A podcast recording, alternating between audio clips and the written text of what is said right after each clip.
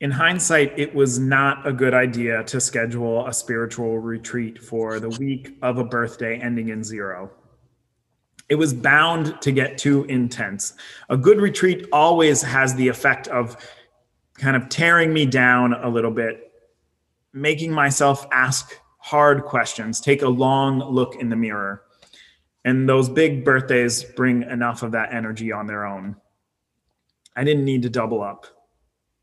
Before COVID, the plan had been for Rochelle and I to greet forty on some big international trip, somewhere beautiful and exciting that would distract us from the decaying of our bodies and the failure to realize our dreams. Too, too intense for the first minute of the sermon. I just want to let you know where my mind was.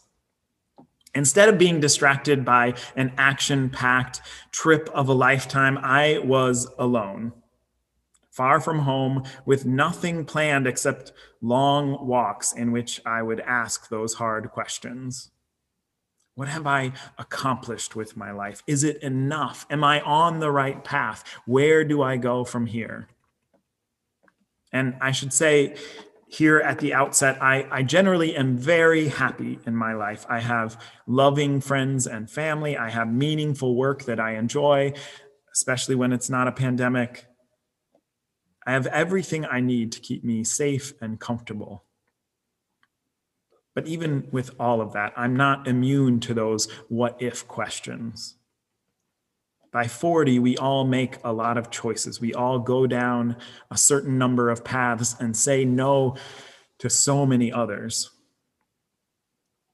And in the middle of the night, alone in one's Airbnb with more than half of one's life behind one, statistically speaking, one could find oneself asking, what if I'd done things differently? I woke up at four a.m. two days before my birthday, unable to get back to sleep. I laid in bed for like an hour, making sure. Finally, I got up and made breakfast and did the dishes and started a load of laundry. The plan had been to take the day easy because it was supposed to rain that afternoon. Sleep in, clean up, order something smothered in Hatch green chili. But since I had already done everything I had planned for the day before sunrise, I decided I needed a new plan. I decided today would be the day I would do my pilgrimage to Chimayo, a pilgrimage I've been looking forward to for years. Chimayo is this famous church north of Santa Fe that, that pilgrims have been journeying to for over a century. It's the most important pilgrimage site in America. My plan was to do the shortest route, just five and a half miles, since I'd have to walk it both ways. I'd park at the church and then walk back to the beginning and then start my pilgrimage back again. Since I was getting an early start, I was pretty sure I could knock out eleven miles before the rain, which is a very reverent mindset to start a pilgrimage with.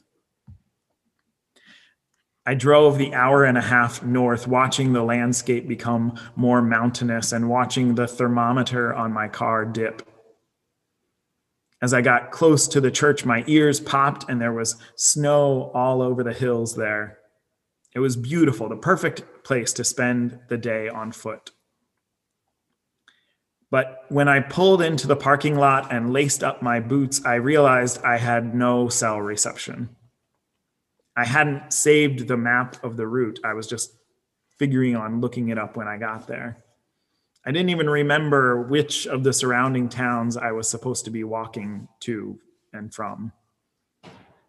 But I was at the most important pilgrimage site in America, so surely there would be like a placard or something. I figured I'd just walk around and find someone to ask. But turning the corner toward the church, the place was totally empty. A sign listed the visiting hours, which had apparently only begun a few minutes before.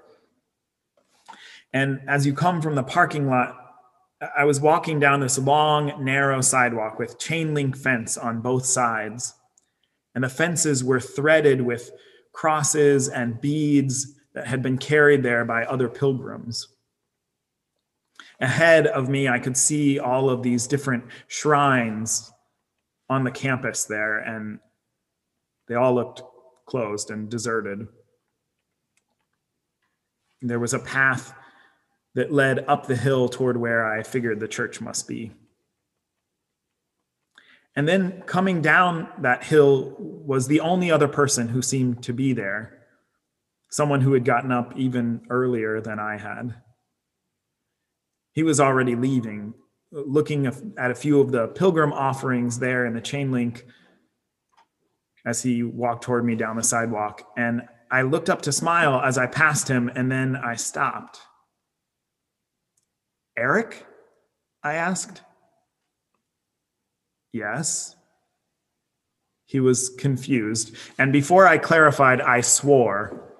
But in my defense, it was a swear beginning with "holy." And then I remembered the sign in the parking lot that said to respect other people's devotions in this sacred place, so I apologized. And he was looking very confused at this point, being sworn at by a stranger first thing in the morning at America's most important pilgrimage site. So finally I said, "It's Vince Amlin from N Y U." And then he swore. It was the first time we'd seen each other in twenty years. Eric had been a grad student in the Department of Dramatic Writing when I was in undergrad. And we'd both had work-study positions there on the floor, too. He was kind and funny, and he was the reason I came home one summer constantly saying, "I know, right?" I knew from Facebook he lived in L A, like a lot of our classmates, living the dream we had when we were students, writing for T V. Someone who made those what-if questions kick up in me. He knew from Facebook I was a minister in Chicago. And now here we were at a tiny church in northern New Mexico at just after nine on a Saturday morning. He asked the obvious question first, and I tried to explain about my retreat and turning forty and questions one might ask in the middle of the night, and then it was his turn. "I'm on a kind of personal retreat too," he told me. "I was supposed to be moving and then things kind of fell apart. So I went on the road."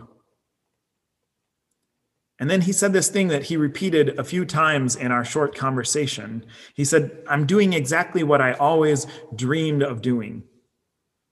And it's nothing like what I thought. It's not what I expected it to be." I chewed on those words after we said goodbye, and, and Eric headed for the parking lot, and I made my way uphill to the sanctuary to pray.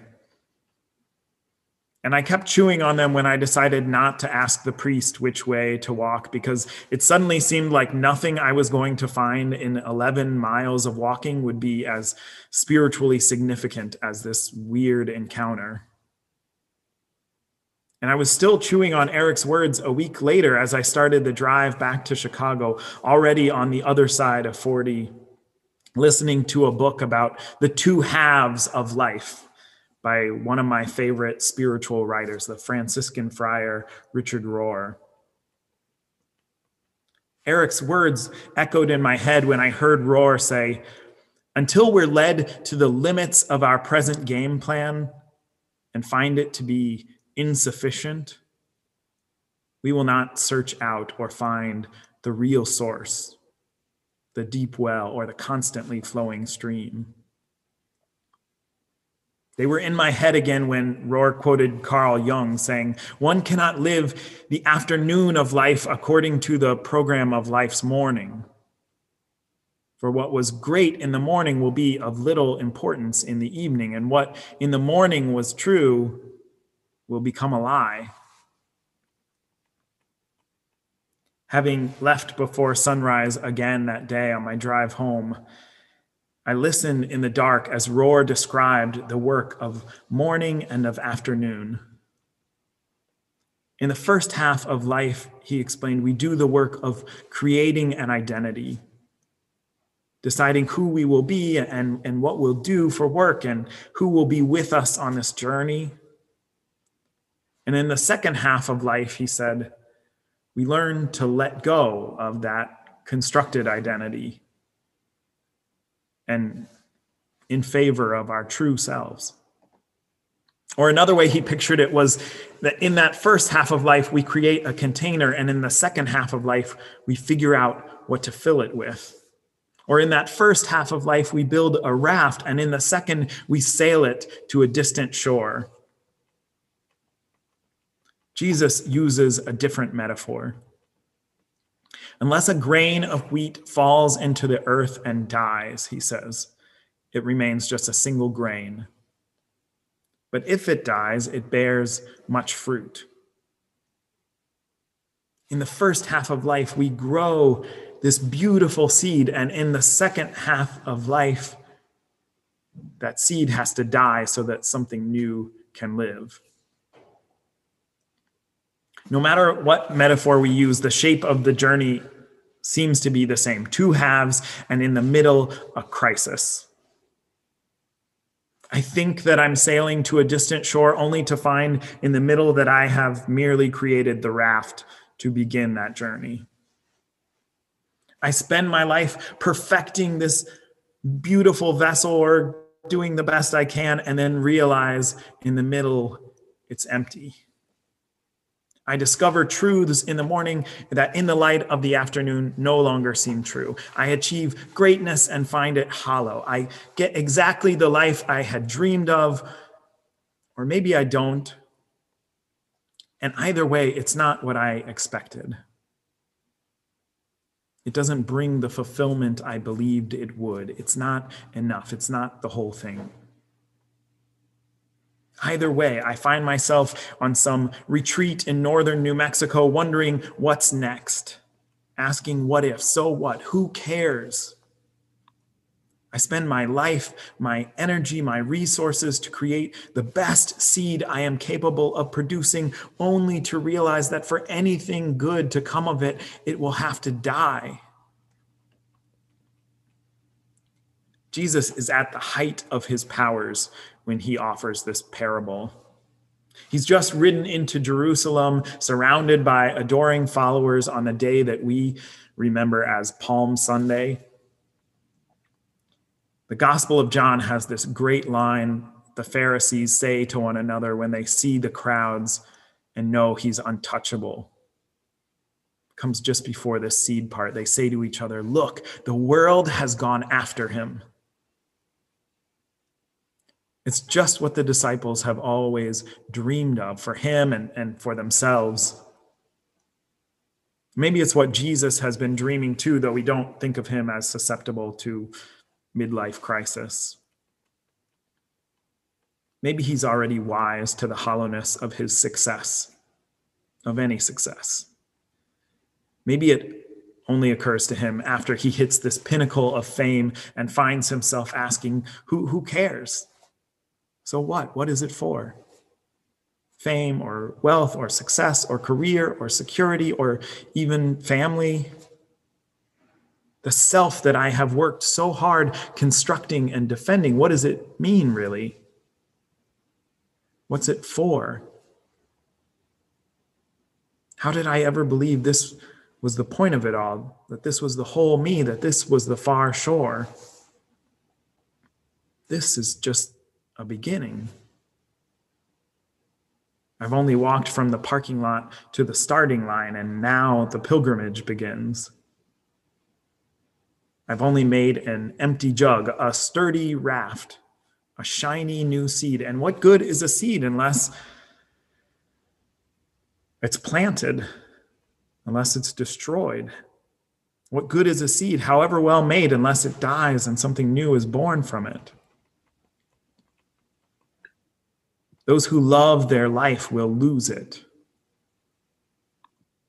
Try to hold on to that seed and it shrivels.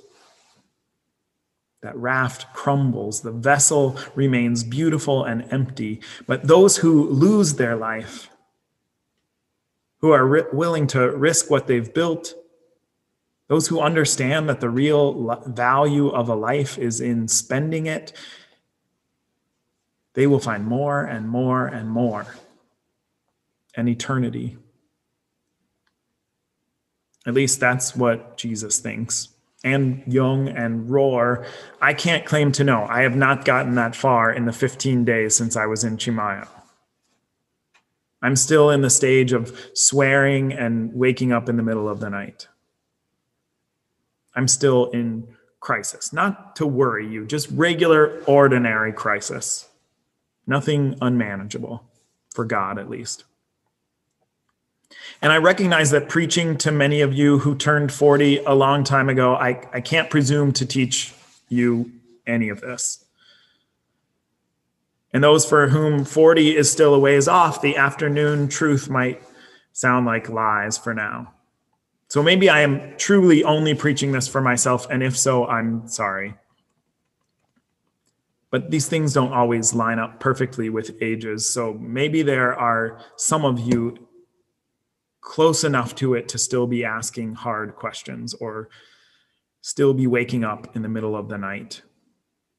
Or maybe you're on that journey, but you can use a reminder, no matter where you are. If you find yourself taking long looks in the mirror at the seed, or the jug, or the raft, and wondering if this is all there is, wiser people than me have said no.